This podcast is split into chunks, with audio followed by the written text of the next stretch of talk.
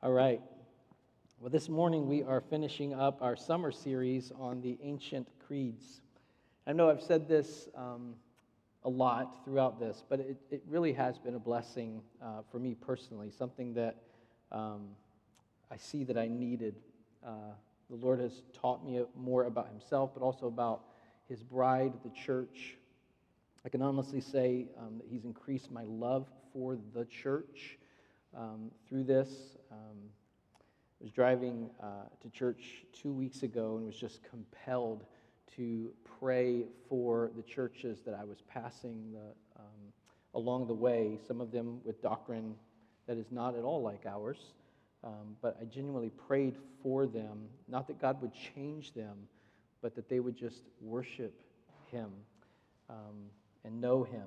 And um, it's something that I'm continuing to do as I drive and pass uh, different places of worship. Maybe there are ways He's helped you through this as well. I hope so.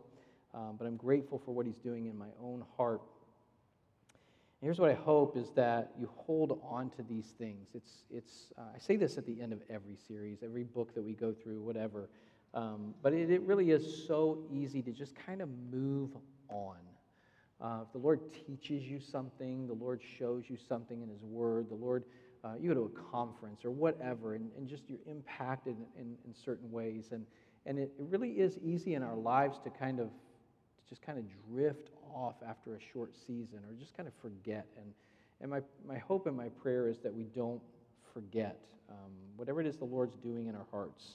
Um, the creeds are not at all scripture. They're not scripture. We've said that um, throughout this. But they are faith that was handed down to us. Whether you grew up reciting them. And I know some of you grew up in churches that you recited these uh, often, weekly probably, or whether you even knew that they existed. And I'm, I'm, sure there are some of you like me that grew up in churches that you didn't even know that there were creeds. Um, and, and certainly that was my um, church upbringing. Um, but whether you grew up in either of those, they're good for us doctrinally, they're good for us. They're good reminders of what, what is orthodoxy, what is saving faith. What is that? Our text this morning is 1 Timothy chapter 1 verses 3 through 7. And so go ahead and turn there. As you're getting there, if you're able to stand, go ahead and stand and follow along as I read. 1 Timothy chapter 1 beginning with verse 3.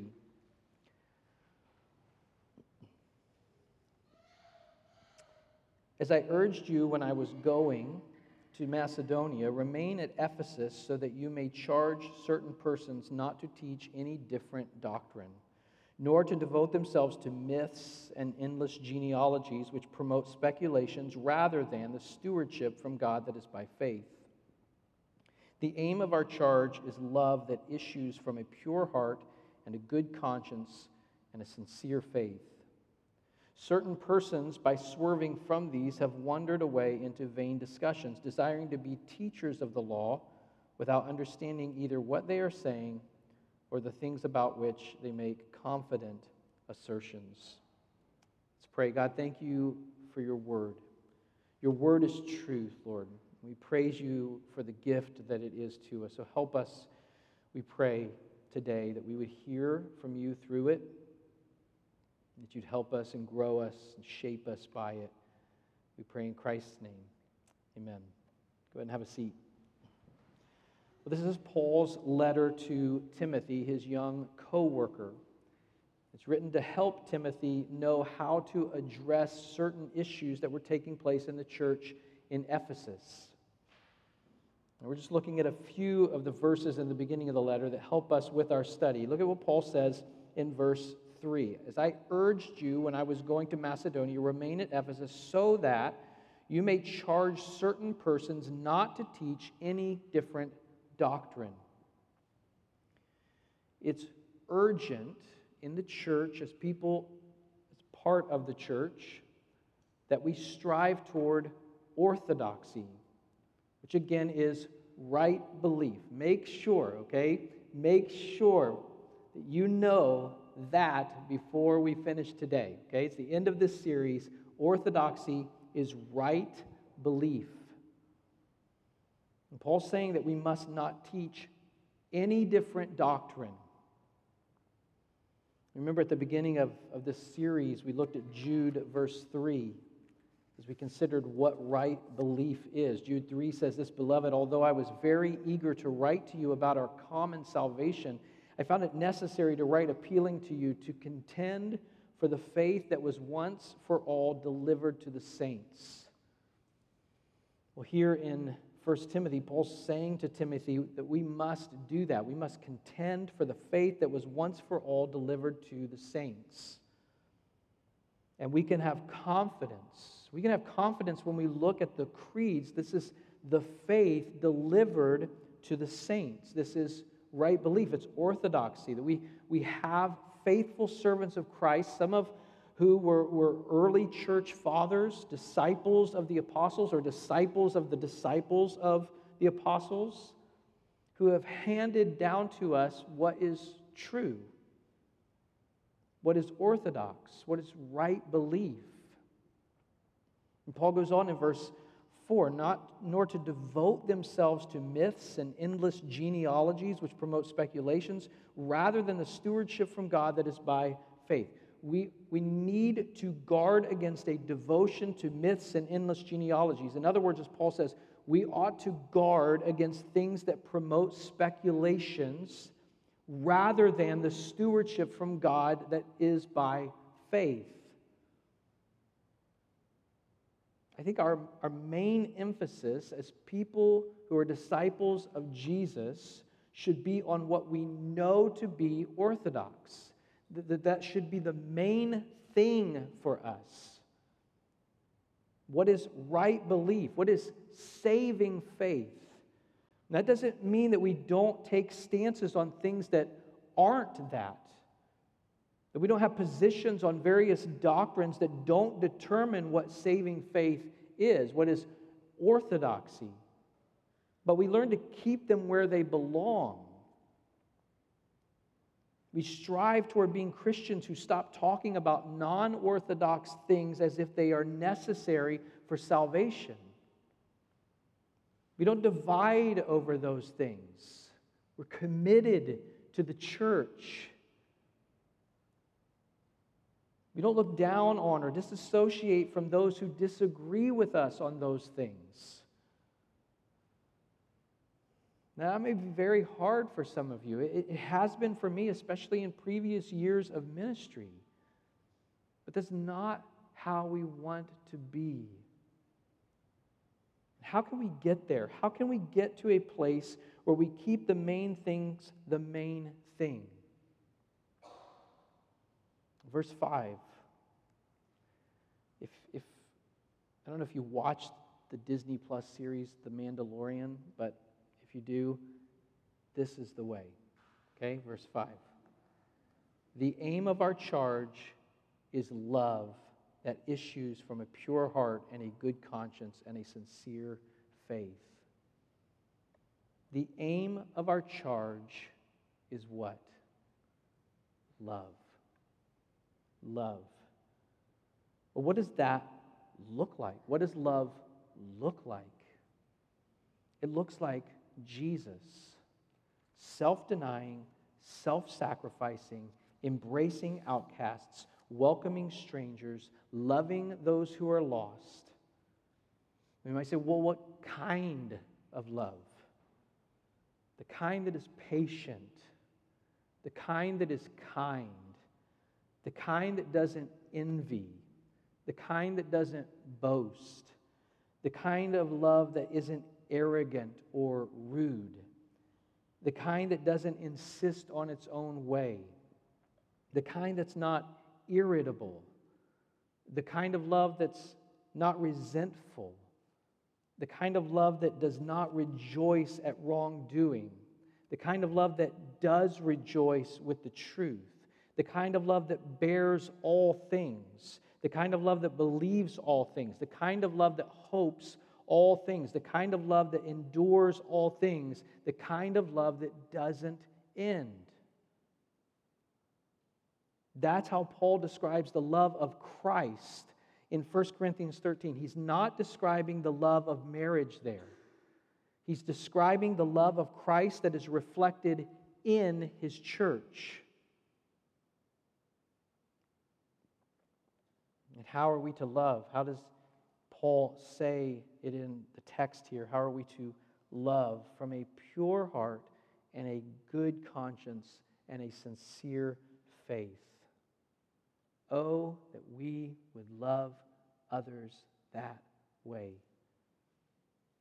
Not only those within our local church, but those who don't agree with us on certain doctrines. And let me say, we know what love feels like. Okay, we can all nod to that, right? We know what love feels like. So it's not good enough to say, well, I'm doing this out of love, when inside of us we have everything contrary to 1 Corinthians 13 going on in our heart toward the person that we're correcting or whatever out of love. We do these sincere love. From a pure heart and a good conscience and a sincere faith.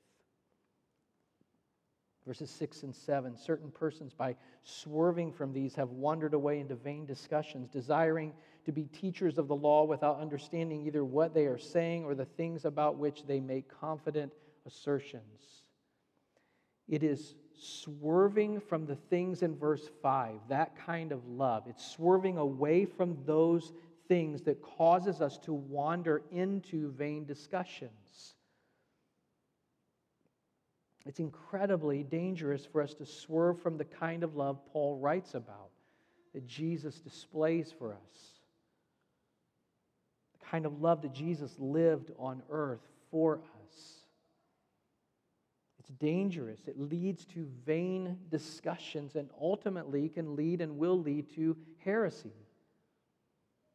And so I want to spend some time addressing some heresies that the creeds addressed and why we reject them. There, there are others that we could look at but, but aren't relevant for us today.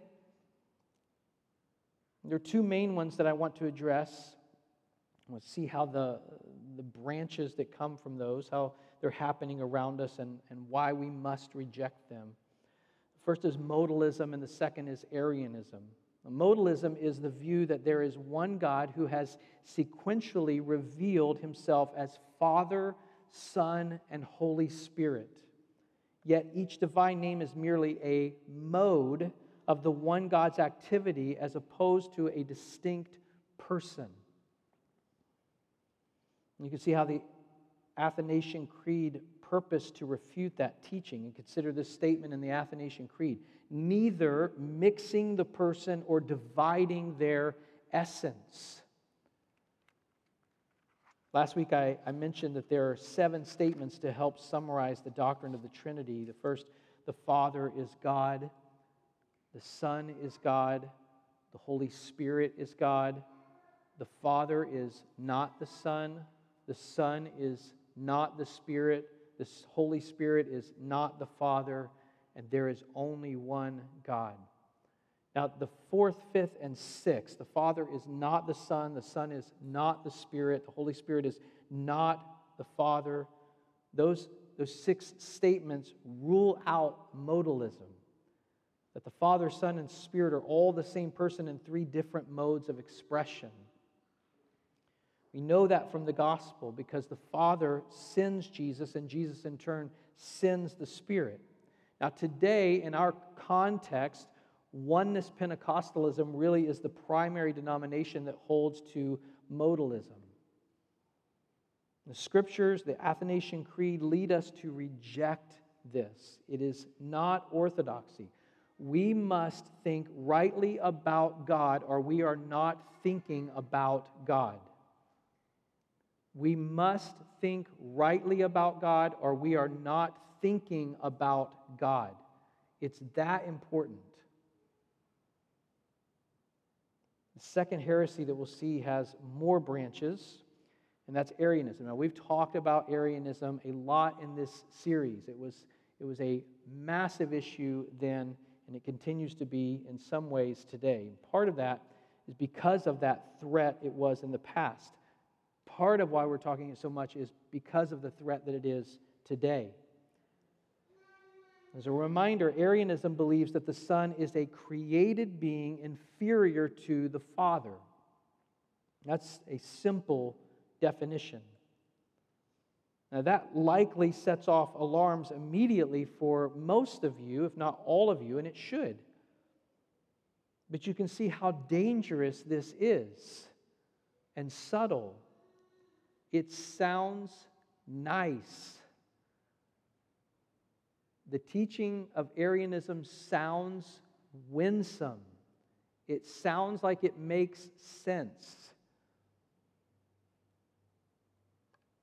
And we know some of the religious groups that are Arian today Jehovah's Witness, Mormonism, Unitarianism. Those, those beliefs and those religious groups should be rejected.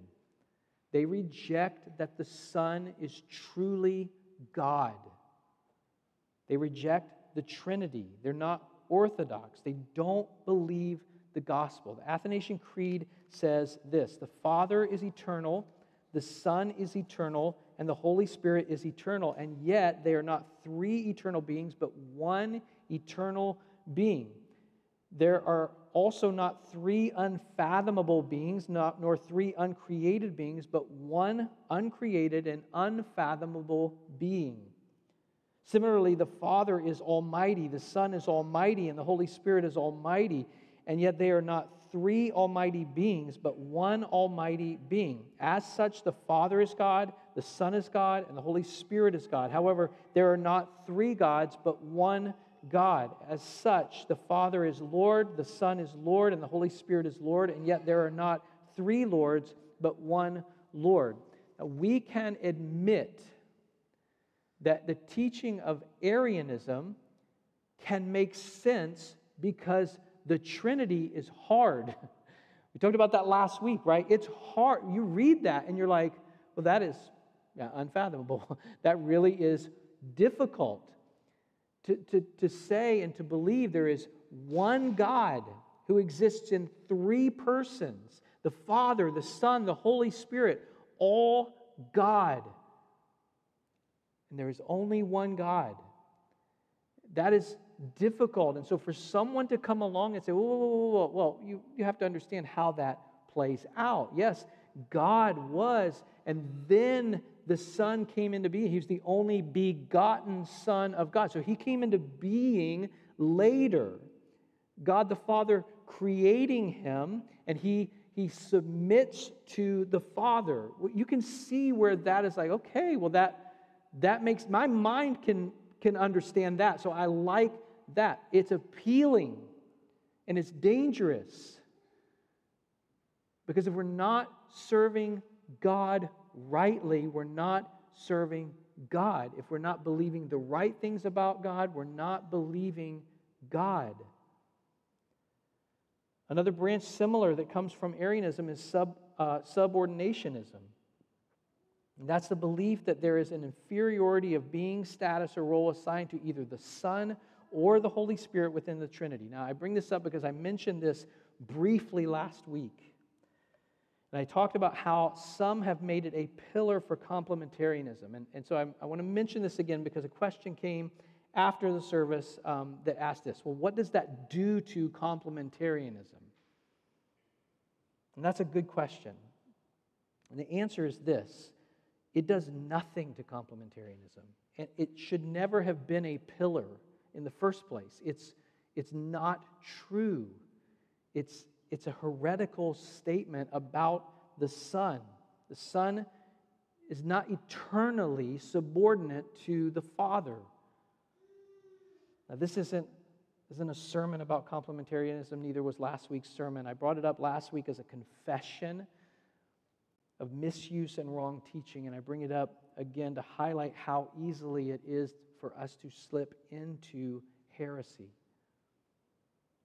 false teaching. We must make the aim of our charge love that issues from a pure heart and a good conscience and a sincere faith. Now, to bring the series to a close, I want us to consider this. I talked a bit about it last week from 2 Corinthians 13 11. It says, Finally, brothers, rejoice, aim for restoration, comfort one another, agree with one another, live in peace, and the God of love and peace will be with you. Today, I want us to consider how a commitment to the creeds and specifically the doctrine of the Trinity can assist us in contending for the faith. In fact, it's necessary. It is necessary that we do. We should know the doctrine of the Trinity. As people who are followers of God, we should know the doctrine of the Trinity.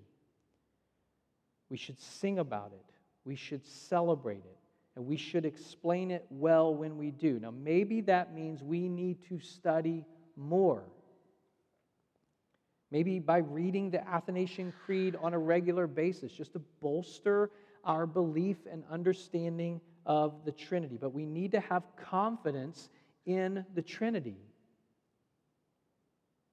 We, we should make sure that our churches and our confessions are places where no Arian or Unitarian can ever feel comfortable. And it's very easy not to do that. It is very easy to have church services or conversations where an Arian, a Unitarian, someone like that thinking could sit and be just happy through the whole thing because we're not Trinitarian in our conversations. We're not Trinitarian often in our worship.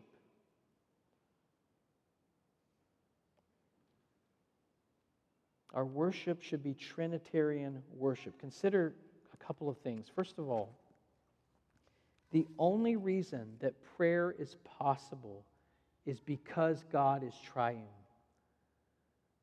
The only reason that prayer is possible is because God is Trinity. You think about that. We pray to the Father through the mediator, Jesus Christ. 1 Timothy 2 5, for there's one God and there is one mediator between God and men, the man Christ Jesus.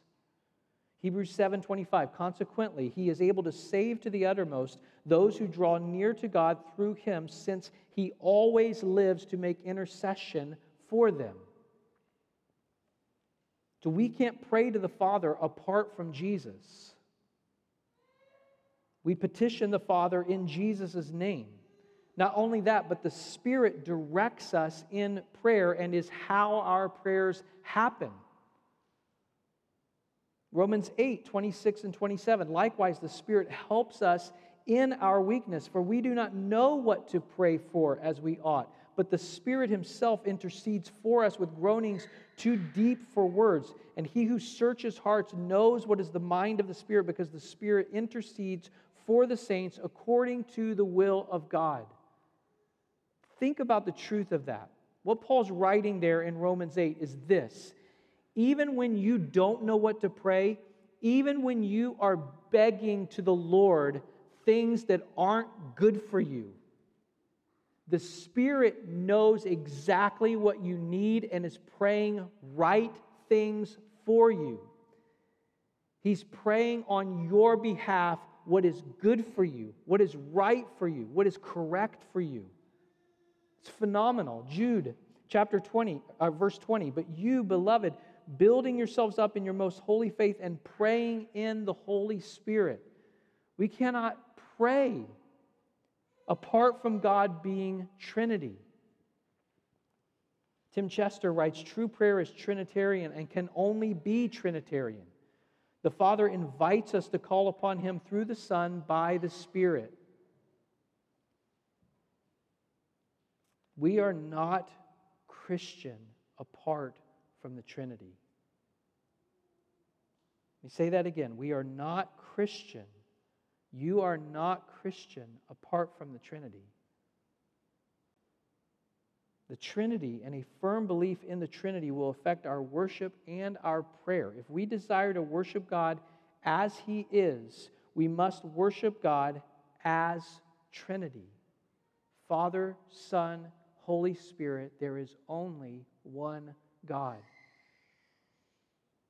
And the Trinity will lead us to ministry, to participate in ministry and mission. You consider how the Trinity displays this for us. God sent the Son to the earth. The Son voluntarily suffered, denied himself for others. Father, Son, and Holy Spirit, all exhibiting the virtues of humility and service. The Holy Spirit doesn't glorify self, but glorifies the Son. Jesus glorifies the Father. The Father also glorifies the Son. We should seek to reflect the ministry and the mission of the Trinity as people who are called by Him within the church and within the world. And we should seek the glory of God in Trinity and honor brothers and sisters in Christ in how we serve them and how we love them. The Athanasian Creed states it this way The Catholic faith will not then allow us to say that there are three gods or there are three lords. The Father was neither made nor created nor begotten, the Son was neither made nor created, but is begotten only of the Father. The Holy Spirit was neither made nor created nor begotten, but only proceeds from the Father and the Son. As such, there is one Father, not three fathers, one Son, not three sons, one Holy Spirit, not three Holy Spirits. And in this Trinity, no one is before, no one is after another, no one is greater or inferior to another. In their fullness, the three persons are all co eternal and co equal with each other, so that in everything that has been said, we must worship their unity and Trinity and their Trinity in unity. Let us pray that God will help us to be a people who contend for the faith that was once for all delivered to us.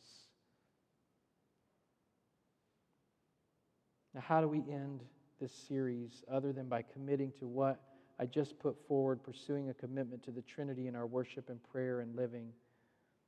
We end by partaking together in the Lord's Supper in this sacrament given to us by the Lord Jesus, a means of rehearsing the truth of the gospel that Jesus' body was broken for us, that his blood was literally shed for the forgiveness of our sins.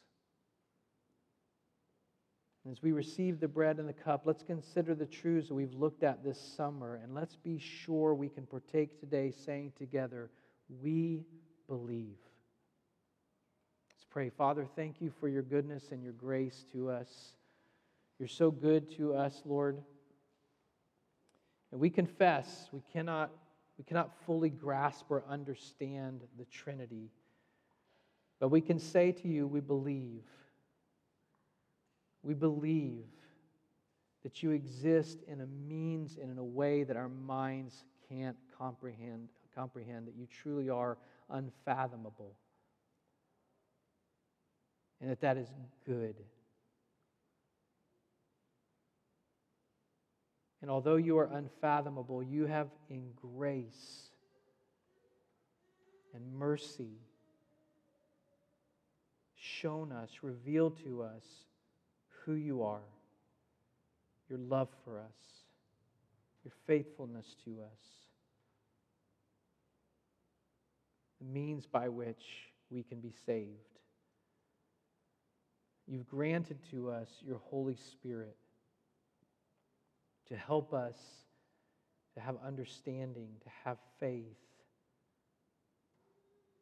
So we praise you, Lord, as we prepare to come and receive the bread and the cup and then partake it together, Lord. We ask for your help. We want to be people who truly contend for the faith delivered to us, and we want to love well. So help us, we pray. In Christ's name, amen.